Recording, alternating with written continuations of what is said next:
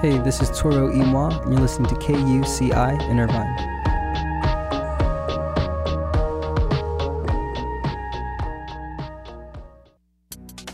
The opinions and views expressed in this program do not reflect those of KUCI, its management, or the UC Board of Regents. To find out more about this talk show or other talk shows broadcasting on KUCI, log on to our website at kuci.org or check out the latest program guide.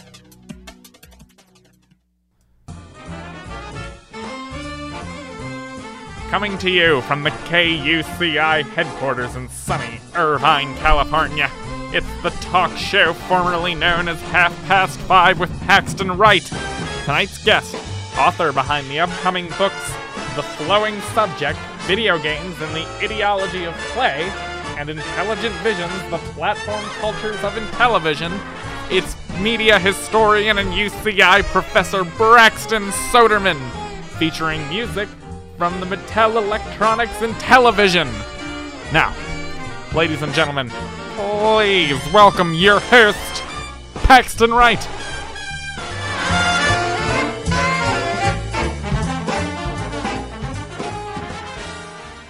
You're listening to KUCI 88.9 FM in Irvine. This is the talk show formerly known as Half Past Five. I'm Paxton Wright. Your name is Kyle. I don't know that that last part is true, but if it is, it's pretty cool that I said that. Anyway, I'm going to keep this intro really brief because we got a whole bunch of show for you, and, and this one did run a little bit on the long side, so you get to hear less of me ranting at you and a little more of me having a one on one time with my guest who has a very similar name to me.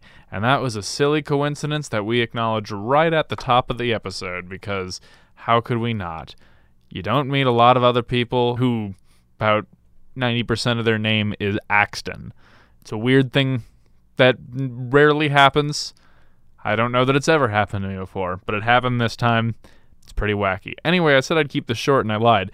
Uh, remember, if you want to reach out to me with any questions, comments, inquiries, insults, and or, and or advice, inquiries is not a word, but you, you, you see what I'm getting at. Uh, you can shoot me an email at paxtonwright at kuci.org. That's P A X T O N W R I G H T at kuci.org.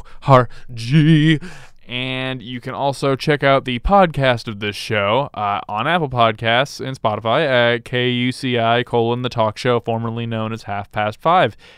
And should be a pretty wet and wild good time, especially if you miss any of these episodes. You can catch up on them digitally. So now you have no excuse. anyway, uh, that's about it for me. How are you guys doing? I hope you're doing good, especially you, Kyle. Anyway, enjoy the show, have a few laughs. Maybe you'll learn something. I think you will, because this was a pretty informative episode, especially if you're curious about retro video game consoles that time more or less forgot. Uh, we, we got a whole lot for you then. So keep it right there. Keep that patootie locked in your car seat and give a listen to this interview between me, Paxton Wright, and Braxton Soderman. All right, Soderman. All right. so I'm wondering, do I just get into the do I do I do I address the elephant in the room now? Yes, your name is Braxton. Yes, my name is Paxton. And no, as far as I'm concerned, you are not my Waluigi. Come here to ruin my day and thwart any plans I have. Yes, well, we just started talking, so we'll have to wait and see. But yeah, okay. Well, then I'm gonna I'm gonna inch back just a little bit, um, and I'm bracing to run for the door if need be. but anyhow, Braxton, how are you doing today? I'm doing wonderful. Yeah, thank you for having me on the show. It's great to be here. It's a pleasure to talk to you. Yeah. Well, uh, it's it's a it's a pleasure to have you on. Uh, so we're here today to talk, as I've said in the intro already, which has not been recorded, but as I will say in the intro uh, soon enough, you were here to talk today about two of your uh, books that are in, in development right now. Right, um, right. Mm-hmm. Both yeah. of which center on a on a core same theme of video games, but sort of different. Um, I guess one is more of a historical allegory not allegory is the wrong wrong word historical like i guess retrospective uh-huh. on one aspect of video games and one is more of a I guess a psychological analyzation. Mm-hmm. Um, am I am I correct in that, or is that Um, one of them's more of like a history about a particular game system or platform, the Intellivision system made by Mattel Electronics in the late 70s and early 80s. So that's more of a history, I suppose. And the other one is more of an intellectual history, looking at a key concept in game studies that's about a psychological experience when you play the play a video game. Yeah. Right. So, but it's slight. There's still history involved in that that I'm looking at, but it's also looking at a lot of video games that try to produce this experience. Sure. Yeah. So before we before we get into either of those because I do want to talk about both books Cool, quite yeah. extensively. Uh, I want to sort of talk a bit uh, as as we do on the show about you first. so so where by the way, first another thing we should we should address right away Right, right. Because I had another professor on the show about a month and a half ago. Should I be calling you Professor Soderman? Should I call you Braxton for the sake of this interview? What's, Oh no no no! You can just call me Braxton for sure. For all sure. right, yeah. all right. That's a that's a that's a good vibe you're bringing to the table, Yeah, Braxton. yeah, I like it. Um, I haven't published the two books yet, so you know the professorship, you know, comes later. sure. But yeah, so where I guess we'll just start with a very basic question. Uh, where did you grow up? Uh, well, I grew up in Minneapolis, in the suburbs of Minneapolis. Yeah, so Minnesota boy. Yeah, Mm-hmm. it's like, hmm Right. Oh yeah. Um sorry. uh but, but uh actually my entire immediate family lived in Minneapolis for a while before I was born. Oh, Um, really? Yeah, yeah. that's cool. Um at around there. So that was in the uh late 70s early 80s. you're right. Um hmm hmm And so in that time you were were you something of because now that considering the field you're in currently, were you something of I guess what one would label a quote unquote indoor kid or did did, did that come later? What was the uh, what was the kind of immediate pull towards media and video games? Yeah, well, you know, you you hit the nail on the head there with the indoor kid because it's Minnesota. Six months out of the year, it's brutally cold. You know, Right. and so you spend a lot of time indoors and uh, i think that is probably a major reason why i played a lot of video games because when you're growing up that was just something to do in the uh, mostly the early 80s when i played when it's brutally cold outside and you could sit around the television and play friends would get dropped off and you, you'd played games yeah so Right.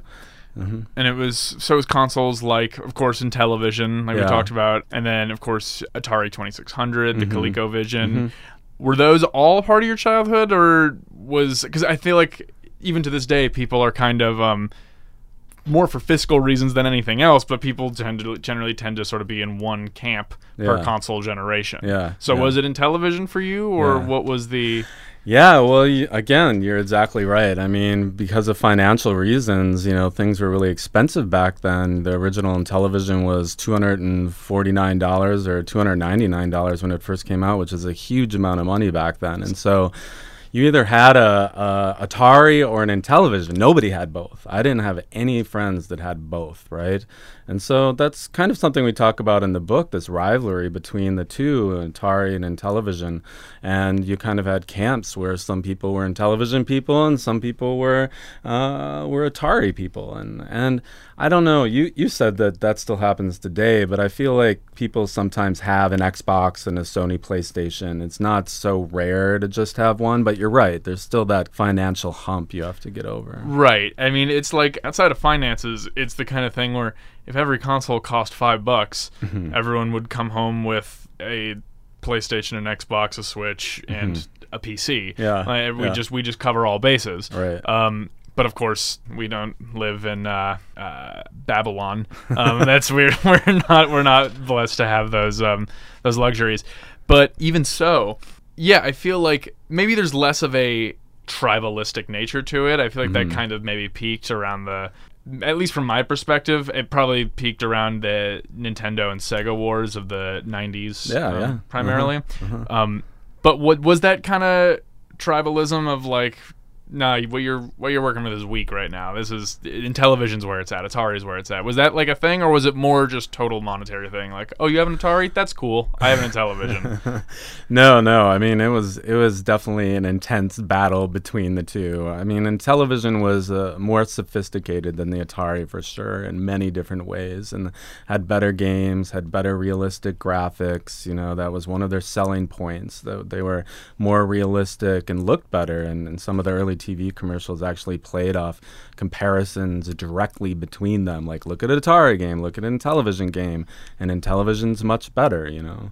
And the Intellivision had more memory capacity, so you could have a football game where you called multiple different plays. You know, there was a lot more strategy even the name uh, Intellivision, intelligent television, right? They played on this whole idea of sophistication, intelligence, complexity. They wanted their games to be something that you could play again and again and again and again and again. Whereas Atari was seen as something that was more arcade, more fast, speedy, fun, uh, exciting kind of games. But the problem was Atari sold 20 million consoles, you know, or more than that. I don't know the, the, exact numbers. Where Intellivision, over a period of five years, only sold a little less than 3 million or around 3 million. So there weren't as many Intellivisions around. It was mostly an Atari world, and most kids had the Atari. And even today, they remember Atari. Nobody remembers the Intellivision, but everybody wears Atari T-shirts. Right. Know, so. Yeah, and that's that is something that I think, at least when I was when I was doing my research, um, you know, it seemed to me like uh, one one common thing I was I was seeing a lot of was that yeah, Intellivision had hugely uh, more advanced graphical and just overall technical capabilities mm-hmm. than the Atari. But what the Atari had going for it were a slightly cheaper price tag. It looked like just yes, slightly, yes. and also a let's face it, a, I mean, a, like an objectively better controller.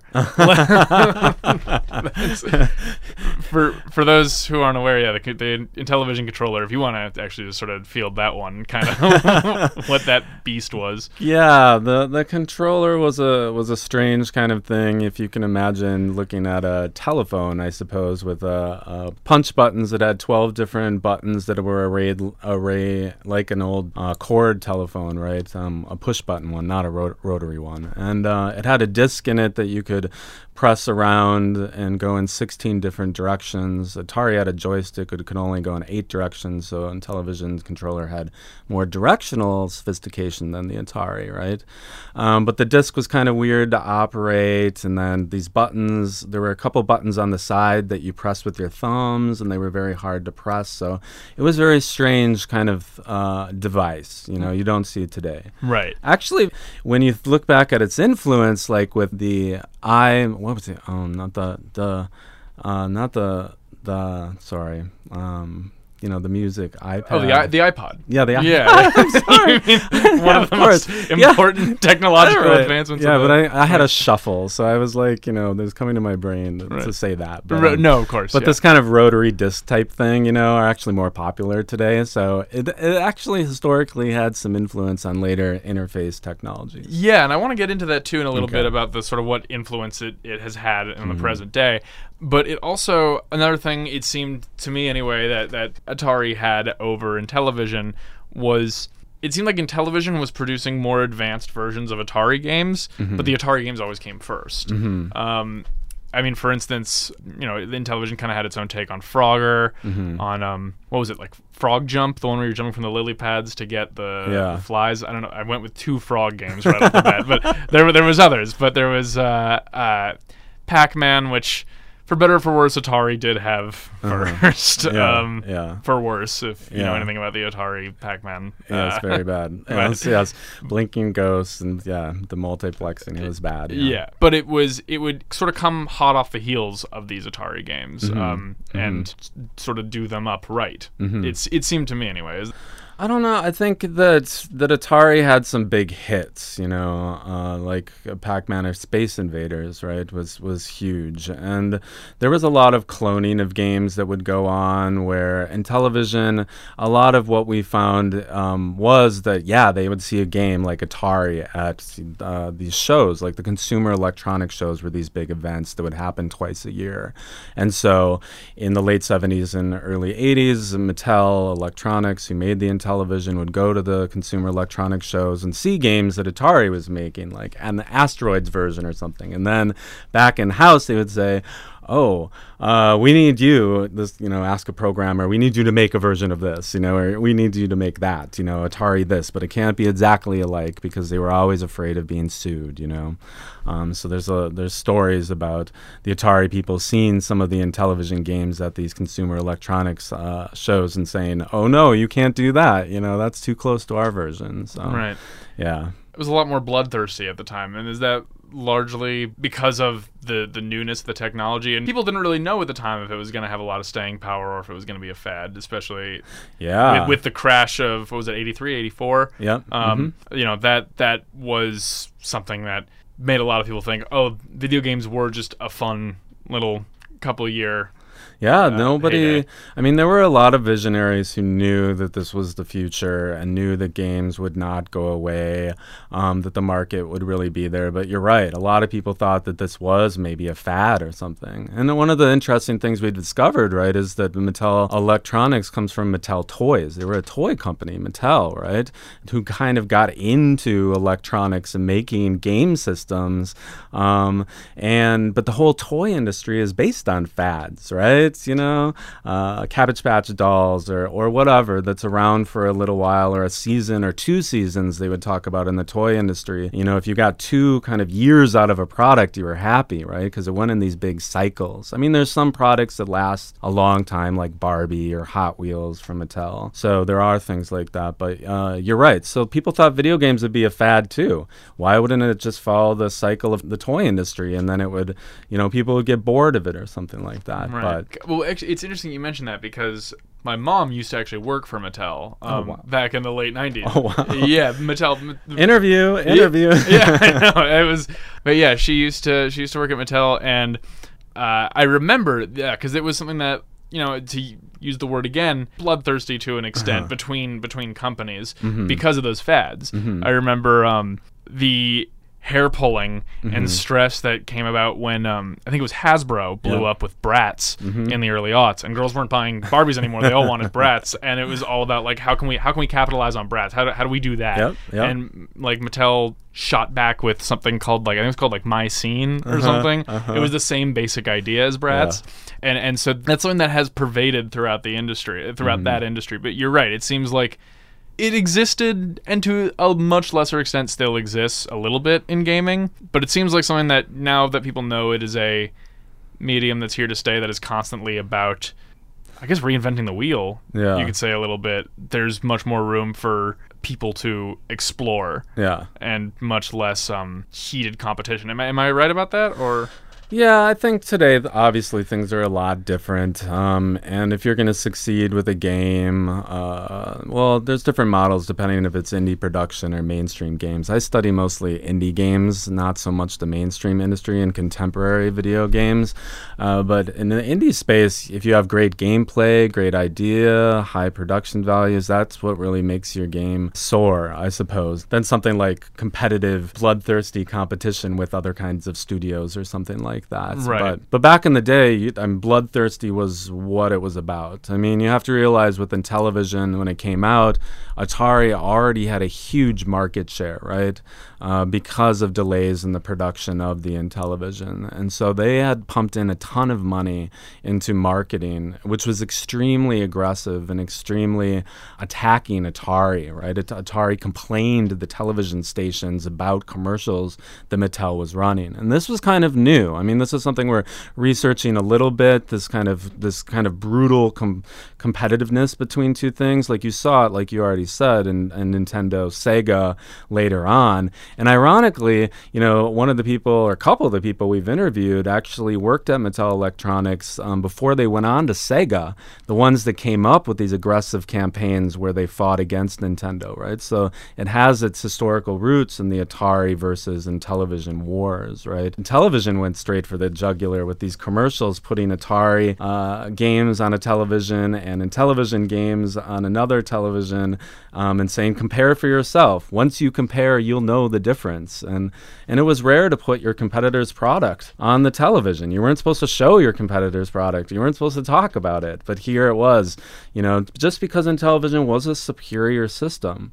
So the idea was let, let the consumers see this you know they'll see it automatically when you show them the difference between the two but that did not go well with atari the competition and rivalry was intense indeed bloodthirsty And so, why do you think it was ultimately that Atari and again to a lesser extent, but it was you know also a competitor at the time, like things like ColecoVision. Like, Mhm. why do you think it is that they have not just stood the test of time, but why do you think that they came out on top even then? I mean, because Intellivision was a little pricier, but not dramatically more than Atari already was.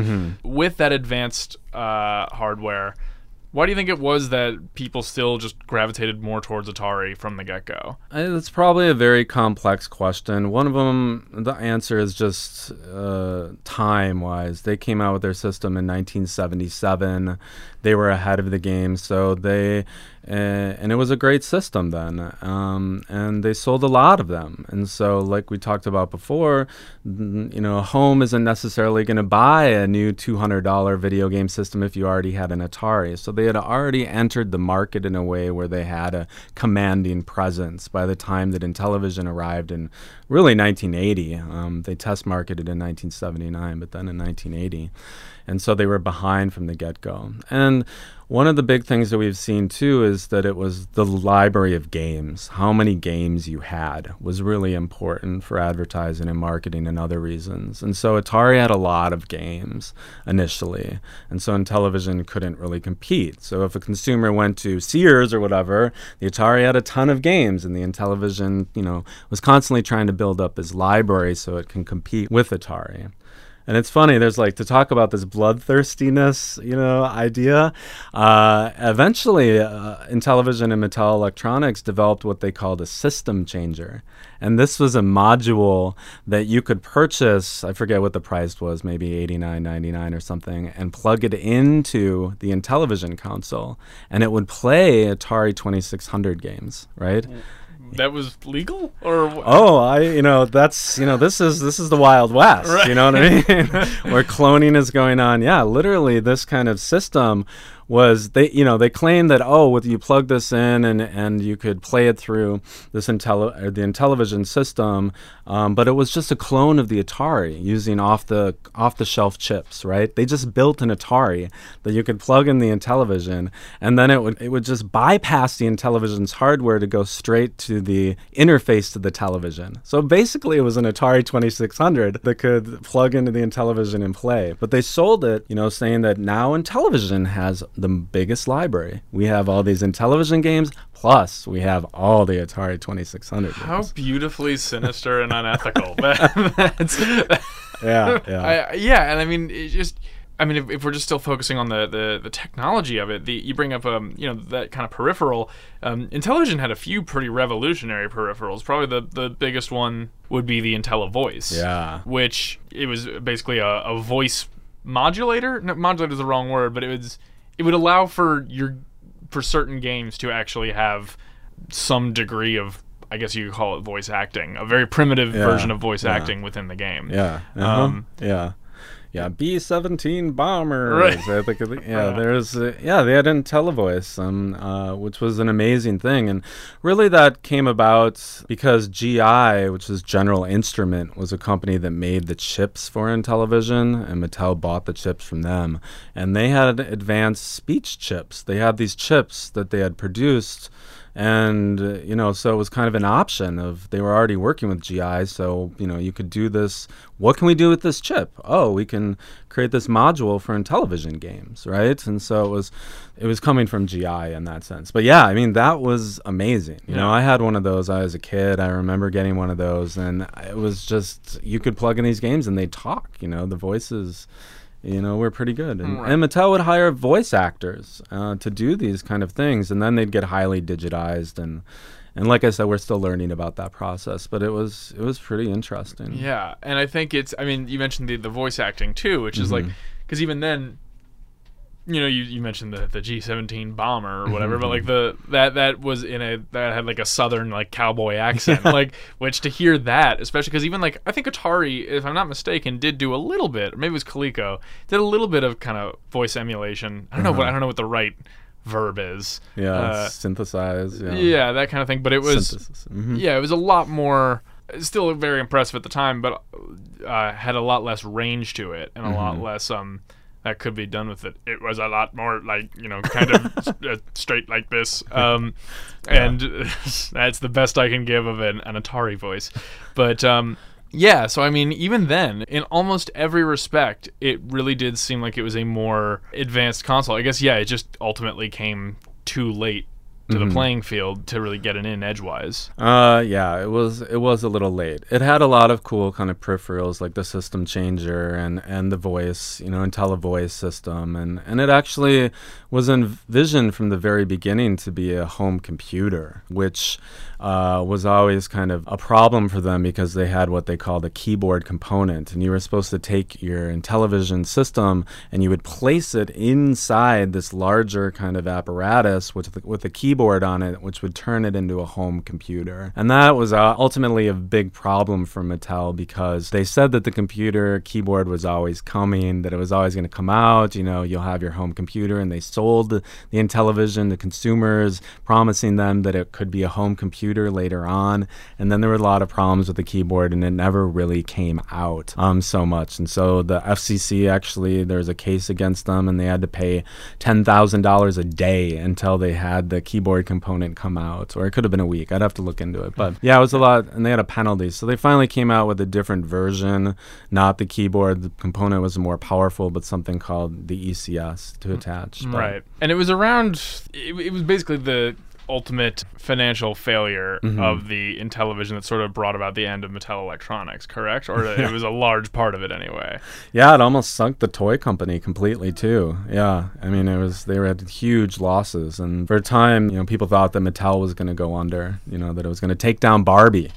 This was That's that's a that's a high stakes game you're playing, yeah. yeah, it was a high stakes game, and and in fact, the reason that they didn't go under completely is that they, you know, had to find investors after the the market crashed, and they lost hundreds of millions of dollars in a short period of time, and and they needed to get uh, financing, and and the banks were like, "You're toxic," you know, they the banks wouldn't give them any money, so they had to look for investors. I think from New York and on Wall Street, and I don't remember the name. There's there's an- some names that are important there, but uh, but one of the the lead person that gave them a bunch of money to save Mattel was like, you know, I will not let Barbie fail. You know, that type thing. It was like I'm saving Barbie Right. with this money. So Right. yeah. Huh. Yeah, so that's um and then I guess one last thing before we sort of uh, move on to the other book. I, I'm curious about, as you've said, you know, especially with you know the the iPod, but I'm sure in many other respects, the Intellivision has gone on to um, to influence games, game design, and uh, technology on a whole in a lot more ways than we might think. Um, I, one thing I really felt with when looking at the Intellivision was like looking at um, games like uh, like Microsurgeon. It was looking at games like uh, uh, Snafu with kind of the uh, advanced graphical capabilities of them, just the, the sort of more fluid movement to them that like Atari had. They they remind me a lot of um, a lot of modern indie games that take that esthetic and sort of you know re- repurpose that early 80s late 70s esthetic um, for modern hardware Right. um, but Yeah. in in some respects what what would you, how would you say it's uh, affected the modern day Yeah, I mean, there's many different kind of firsts you can talk about that the Intellivision had. Um, you know, it had one of the first operating systems called the exec, which was embedded within the hardware that helped programmers uh, program video games, or at least gave them a bunch of code that they could use um, that would make um, programming video games easier. Uh, there was games like Utopia, which is you know one of the first kind of real-time strategy games or God games where you're building a world, you know, more or less, and competing against another player for the highest points. That's been very influential. They had a baseball game uh, that came out that was actually a baseball game that was based on television sports, right? How the television sports portrayed the look and feel of baseball. Like, oh, let's show the camera angle from behind the pitcher, you know, over his shoulder so you could see, or over the shoulder of the batter so you could see them hit the ball. Something that we take for granted today in, in video games, sports video games, that uh, they're simulating how it looks on television. That started with, with uh, Intellivision as well. So there were many of those kind of early game experiments and design features that later became important to video gaming as a whole. You Right. know what I mean? The influences. There's something I study actually in my other book, which is called dynamic difficulty adjustment, and that's something where uh, computer programs keep track of uh, the difficulty level and they change it automatically according to the player. Yeah, I'm trying to think of. Uh, there's a ton of examples I can think of off the top of my head. I Yeah. one being like up for more modern take is like Resident Evil 4. Uh-huh, I remember mhm. that was a big one that did that. Yeah, yeah. So depending on how, how you do, you know, they'll change it to make it more difficult or easier for you, you know, according to the their programs, right? But that actually began in an Intellivision game called Astrosmash, which was a huge hit and sold uh, a million copies, I think, or close to, and and that was because the programmer realized that you could give extra lives every thousand points, and you could you could make the game get faster and faster and faster, but you could also subtract points from them. Like for example, in the game is kind of like Space Invaders. There's rocks f- um, falling from the sky. You have to shoot them with this little spaceship, and if the rocks hit the ground, then your score goes down. So if the score is going down and goes below a certain threshold, the game gets easier a little bit. You know what I mean?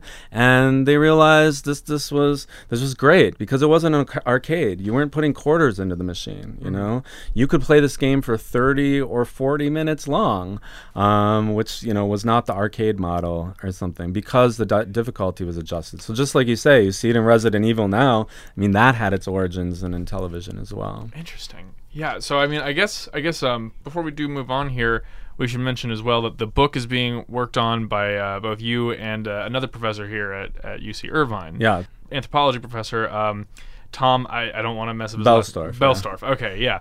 And that book is called uh, Intelligent Visions: The Platform Cultures of Intellivision. At least that's the working title, right? That's now, the working title. Yeah. Right. Yeah. Well, our plan is to have that out hopefully by October 2020 because Intellivision is actually still around. That's right. It, had kind of a big comeback last year, a little bit. Yeah. Well, yeah, the, the the the people, some of the old programmers who are in Irvine. This is also a part of our research that they're located 10 minutes from uh, the UCI campus, right? So we've interviewed a ton of different people. They have the rights to Intellivision, and they're putting out a new system, a retro system called the Amico. Uh, and so in a, in a, about a year, uh, we'll have another Intellivision system, right? And their idea is, is to kind of move into that market of bringing family gaming back, you know, around the console, having very simple games, not complex games, kind of simple controllers, a kind of rebirth of the of the weird, wacky controller that we talked about right. um, and games that are uh, 2D only or 2.5, no 3D complex games, no violence. You know, there's so we'll see how it goes. You know, uh, Yeah. but it's interesting. It's a really interesting, noble experiment, and it's one that really could serve well, especially given that Nintendo gave it their all in 2007. Um, and of course, they made bajillions of dollars off of it, but Yeah.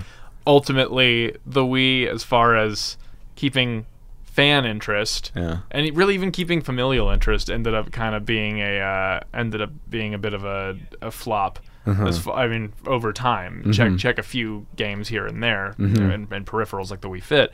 So it is kind of something because that is a gap that does need filling in the industry, I think, and so hopefully they can kind of be the ones to do that. That's their hope, you Yeah. know. We're not involved in any way in that kind of what Right. they're doing, and but that's definitely their hope. You know, you look at Nintendo as obviously they've been the powerhouse in family gaming, and the Switch is a great console.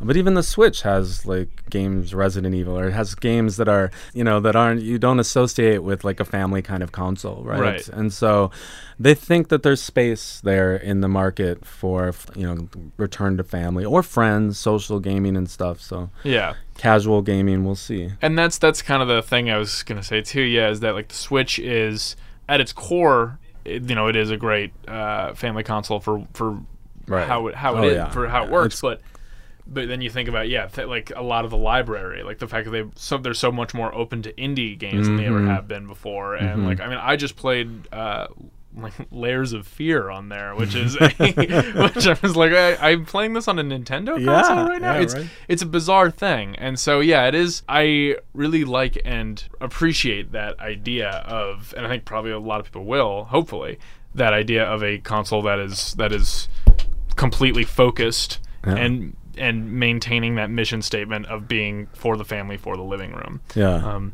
so- Yeah, it'll, it'll be a cool console. It has a lot of cool little features that they're playing around with, and they're bringing about back a bunch of Intellivision games. They're doing, you know, re, uh, whatever that remakes, you know, that are Right. going to be pretty update the graphics and stuff like that. So, and, Right. and Awesome. And yeah, and you guys have you're still obviously working on the research end of this. It's, it's not done yet, but um, Yeah. you've got a total of, as of right now, over 70 people that you've interviewed yeah, for this yeah, book. we're doing five more this week. Yeah, we're still going. We're pushing ahead and working on it every day, really hard. Yeah. Well, great. So, well, uh, I'm excited to read it. But uh, I also want to talk a bit about the other book you're working on right now, which is, again, another, working title at the Yeah, moment. Yeah, the bad title. I'm not happy with the title, but yeah. it's I, I I think it um it makes a strong point for what you can expect with it. Okay. But uh, the flowing subject, video games, and the ideology of play, Mm-hmm. um, and yeah, that one's sort of m- most on the horizon. Am I correct? Um,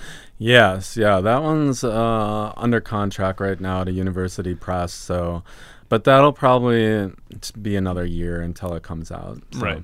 Right. But it, that one's more or less finished at this point, Uh, correct? yeah, the draft. The, yeah, it's done. It's- Right. Yeah. And so, if you want to just kind of get, I, it, I, it's you know, it examines and critiques the concept of flow in games. If you want to, Mm-hmm. uh, obviously, flow is a very weighty subject with a lot to it. But if you want to get into sort of briefly, just a brief overview Yeah. of what that term flow means.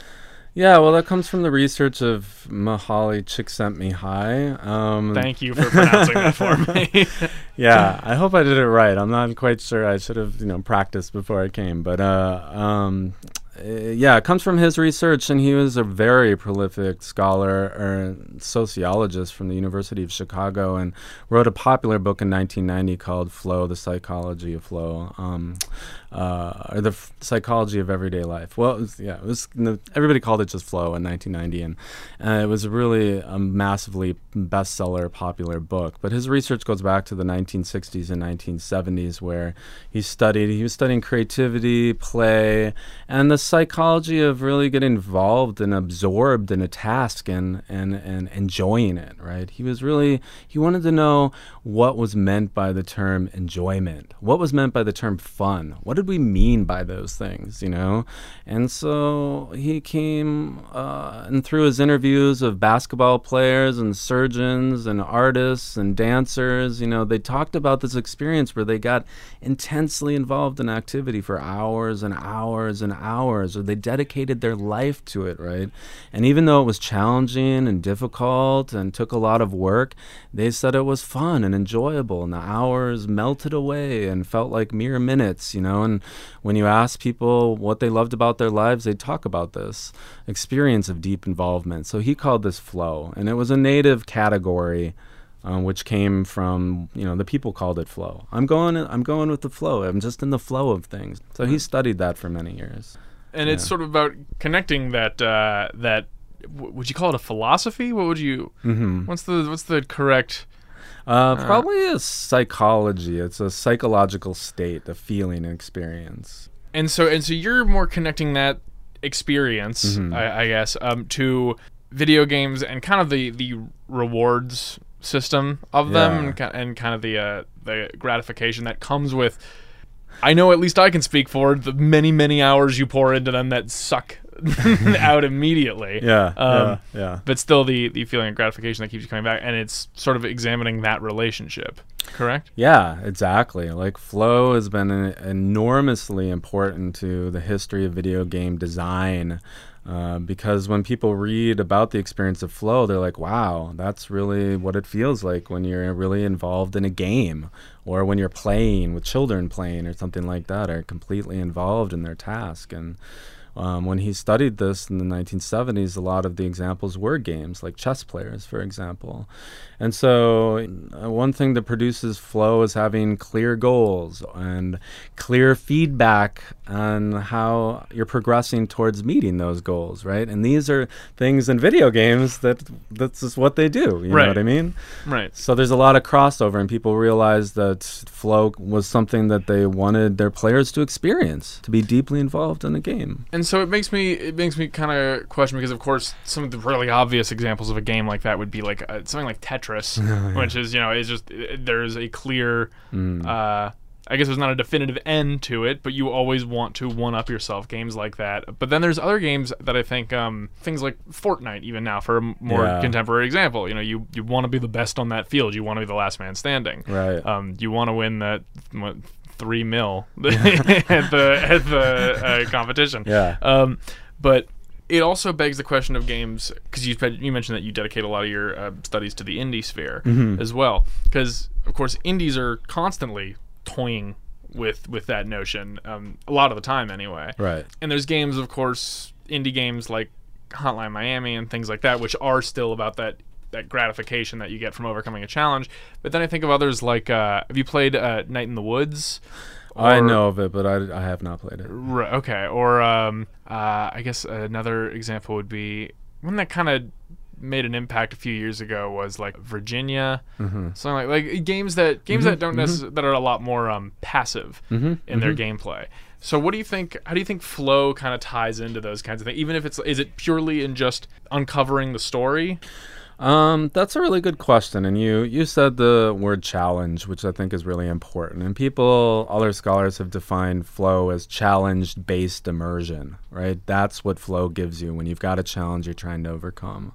But it's not the only kind of immersion. There's immersion in narrative worlds, right? We get immersed in a novel when we read it because the world is so beautiful, or um, the narrative is so beautiful. So there's other kinds of ways that we become involved or absorbed within media that we consume. And flow is just one challenge based kind of it, right? So I think you're right. There are other video games, and especially in the indie space, where they're experimenting with other kinds of immersion that aren't necessarily flow based, right? They're not about creating this intense involvement that's related to overcoming challenges, you know, or they're experimenting with easier challenges, you know, to overcome different kinds of maybe micro flow, um, which is a term. Right. But yeah. So maybe this doesn't tie in as much with the subject of flow, but I am curious, and I think it's something that a lot of people have tried to examine, and I haven't really heard any concrete answer for. So this is your chance, Braxton, to solve this great quandary that plagues us all. But uh, a, a game like there's so many of them, but the only example that comes to mind is something like Night in the Woods or something, or like like an early LucasArts adventure game or something, where it's like it's a very passive experience. Most of what you're doing is walking and talking to Yeah. people. Of course, those early LucasArts games had some puzzle solving things as well, True. but for the most part, the, the core experience is walking and talking. Right. Firewatch, another one. Firewatch, that's a perfect example, yeah. So, with that kind of game, does that qualify as more microflow? And if so, do you feel that these are kind of narratives that need to be told in game form? Do they qualify as a game if at the end of the day it's really just watching a movie while you push your character forward? Mm-hmm. You know? Yeah, like an interactive movie experience. That, yeah, and the people, you know, quabble, or that's not the right word. They, they, they. Qu- Oh, I uh, I keep my keep brain keeps wanting to say Scrabble. You got Yeah, me too. bull in my head, but it's but, but I, I see what you're getting at. They Squabble? they No. they quarrel. Yeah, okay. Sure. that works. They bicker. They- Yeah. Uh, um, yeah, uh, whether these things are games or not, and that gets into kind of lengthy dis- uh, discussions about what is a game, what's not. There are rules that are embedded in the system of things you can or cannot do. Is challenge something that is important to a game or not? Or even if this is an interactive experience, you know, it's still sold as a video game on on some level. So I'm actually personally, I don't really care that much about. Is it a game or is it not a game? Um, I think that there's a lot of space for exploration of the expressive possibilities behind interactive technologies like games. And some games, like Journey or Firewatch, are very cinematic, right? Or, or, or based on television, um, uh, episodic, right? And you don't do a lot of challenging things. You're more interested in the narrative. And so there's these multimedia combinations between films and video games or television and video and video games. And so mm-hmm. they're not really about challenge based flow, you know, but something else, right? Right. But there people are kind of bored with that kind of challenge based, you know, flow or model. And like, video games are expanding into a huge artistic medium where people in the indie space uh, or other artists are creating amazing kind of new things that that are teaching us about different possibilities for what video games can do. Yeah, it's an interesting experiencing how the Yeah. medium ages. But sorry, you were gonna say. Well, I was going to say we did bring up. Yeah, I think I might have misused the idea of microflow or something like that. That was a microflow is maybe something that's related more to casual games. Um, microflow was something like when we would be uh, involved in a task just to give our everyday life a certain amount of order, like doodling, having a con- you know, or uh, people would smoke cigarettes and go outside, and and these were kind of small, short, little you know activities that uh, Csikszentmihalyi claimed that helped organize our everyday lives. So casual gaming, for instance, right on our phones, mobile gaming, we play these games in short amounts of time and bursts of time for like five minutes or three minutes while we're in line at the grocery store, right? So these are similar kinds of microflow activities, right, which are still very challenge based. Uh, but they're on a very short-term level. You're not, you're not playing a whole, a whole three hours, right? Right. Guess if I could kind of be blanket with it, it's like Mass Effect versus 2048. I guess as far as two dramatically different experiences. Yeah, yeah. Yeah. So, I guess um, in, in your book you also not only kind of analyze the relationship of video games and, and flow, but also critique it as well. Uh-huh. Um, it's not to say you're demonizing video games. That would be a very weird stance for you to take given uh, your career. But you acknowledge and delve into the fact that there is a, uh, I guess, two sides to that same coin. Yeah. Um, Yeah. If you want to get into that a bit.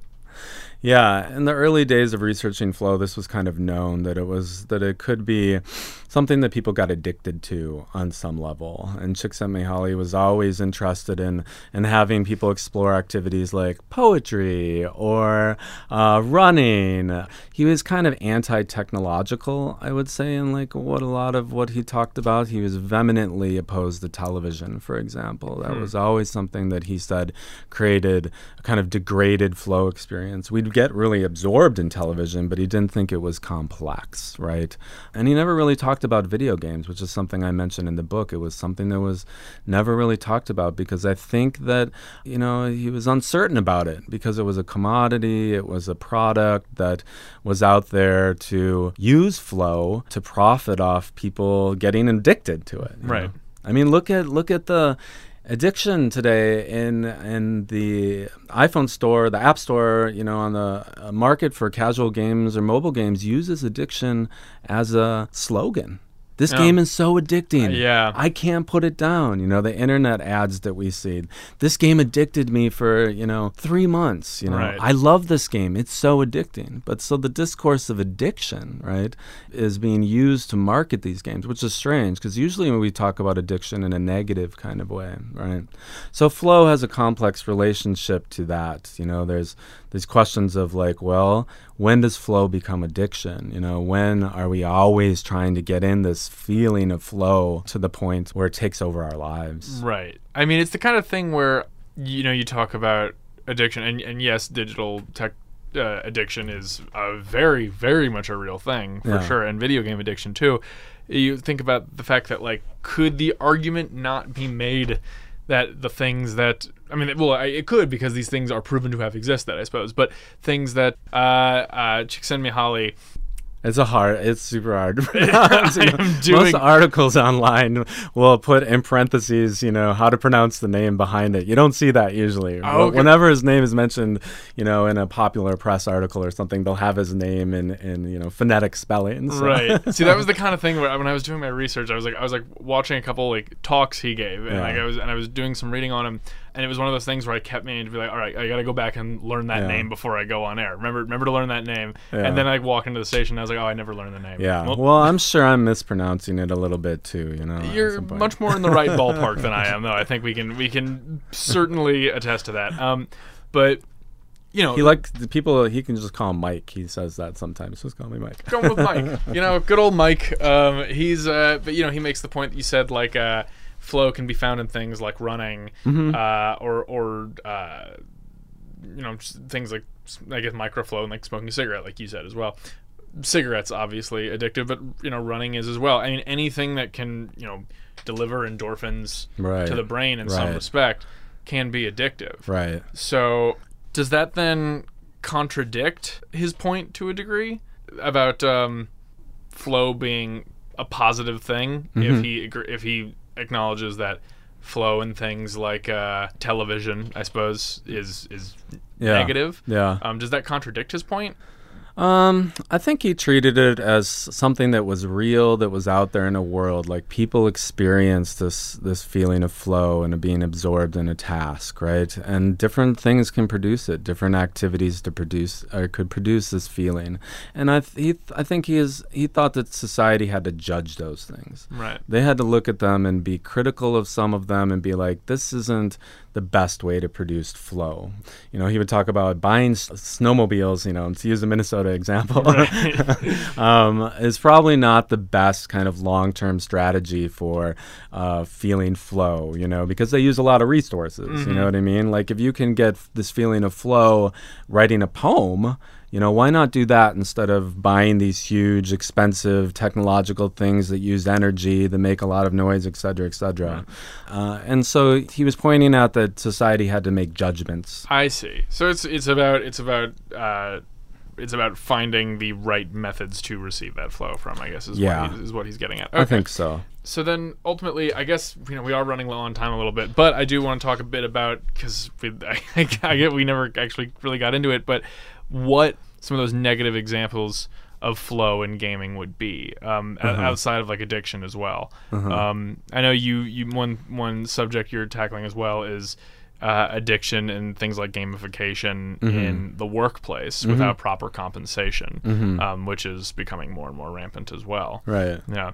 Um, Yeah, I think that one. I mean, this is when it gets kind of weird. You're right. Like, I have to think about. I study video games. I love video games. They're pleasurable. They're fun. There's a ton of positive things about them. But I also am critical of them and try to think of what their kind of negative impacts might be. And part of that also goes to um, thinking about the idea of play and playfulness. And the book's title is part of it is a critique of play. You know, which I think is kind of uh, something that is a little bit new because mostly we talk about play as something that's great. You know, children go out and play outside. You know, this is how children develop skills. You know, this is how this play is a wonderful kind of positive thing, um, full of enjoyment. Um, and it's true, it is. We love to play, right? Maybe children more than adults. right. But in gamification, are using kind of game design principles uh, outside of games, right, to redesign a consumer experience at Panera, right, with re-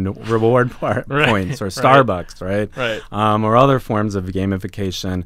It has a altruistic goal is to make things more enjoyable, or consumption more ex- enjoyable, or workers enjoying their work more. If you make a their work competitive against other people, right? They or uh, give them rewards for doing certain things correctly, so they gain points and they can get some sort of reward later on. That might make them happier, right?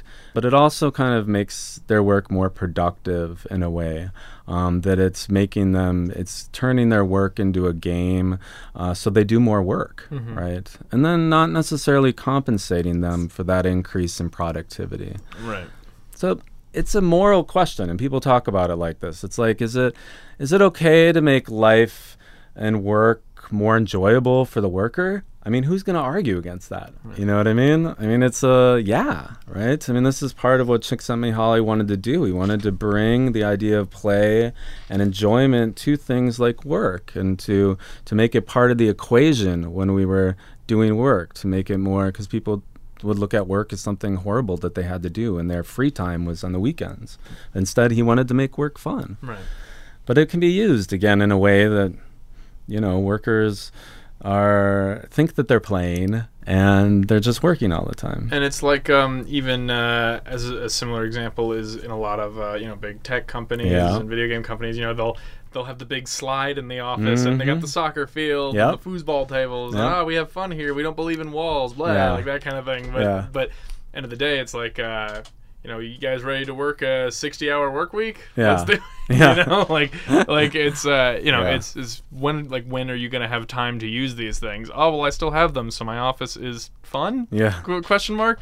Exactly. Um, yeah. Exactly. And so, yeah, it is um, noble idea in theory, mm-hmm. and in practice, it probably can be noble. Mm-hmm. But right now, we have to question to what end it is. Yeah. Yeah. yeah.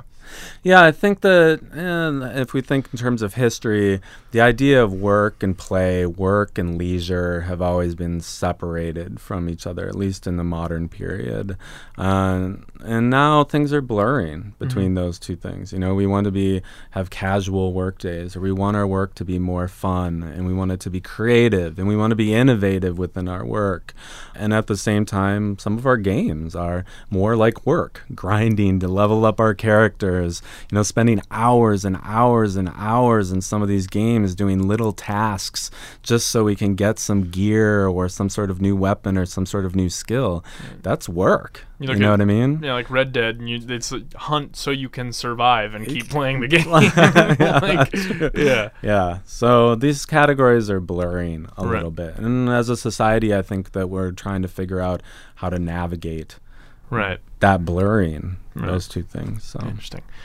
Well, unfortunately, yeah, we are we are very much low on time here, so we are going to have to cut this. But uh, but before we go, I do want to just add a couple things. Um, so so first of all, the books, both their working titles right now are Intelligent Visions, the platform cultures of Intellivision, and the flowing subject, video games and the ideology of play.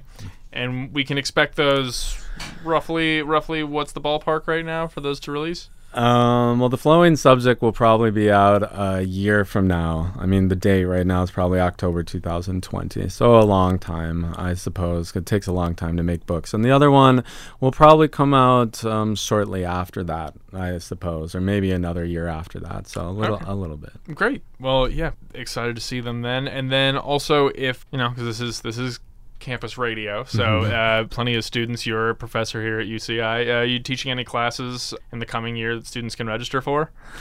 Um, yeah, I mean, I not teaching anything in the fall, uh, unfortunately, but in in uh, I'll be teaching a class on virtual reality, which will be really exciting uh, in the spring quarter. And then in the winter quarter, I'll be t- teaching a class on vintage video games, I think. Oh. Right? And so it's called Retro Games, I think. And so this will be about in Intellivision research and uh, uh stuff I've researched about the Atari and my book project. So it's going to be stuff I know a lot about. We'll play a lot of old games, but we'll also play new games, right, that are designed to look and feel retro, like mm. you were talking about. Right. Mm-hmm. Okay. Well, great. Yeah. So if you uh, were intrigued by the like 25 minutes we we delved into that subject, you can get a, a full uh, quarter of it. So yeah. definitely keep keep an eye out for that. Is that going to be in the won't be in the film and media department. What department would that be? That will be film. And media. oh, that will be film and media. Yeah. Okay. Mm-hmm. Okay. Great. Winter, winter quarter. Okay. Mm-hmm. Great. I'm gonna try to sign up for that. That yeah. sounds that sounds great. Um, It'll be fun for okay. sure. Awesome. Well, Braxton, aka Paxton. Professor Soderman. Uh, you didn't you didn't kill me during this interview, like like you ominously warned may happen. So uh, we both came out of this winners. So sweet, great. hey, thanks so much for coming on the show. Really appreciate oh, it. Oh, thank you so much for having me. It was really a pleasure. Thank awesome. you. Thanks a lot. All right. Mattel Electronics presents B seventeen Bomb.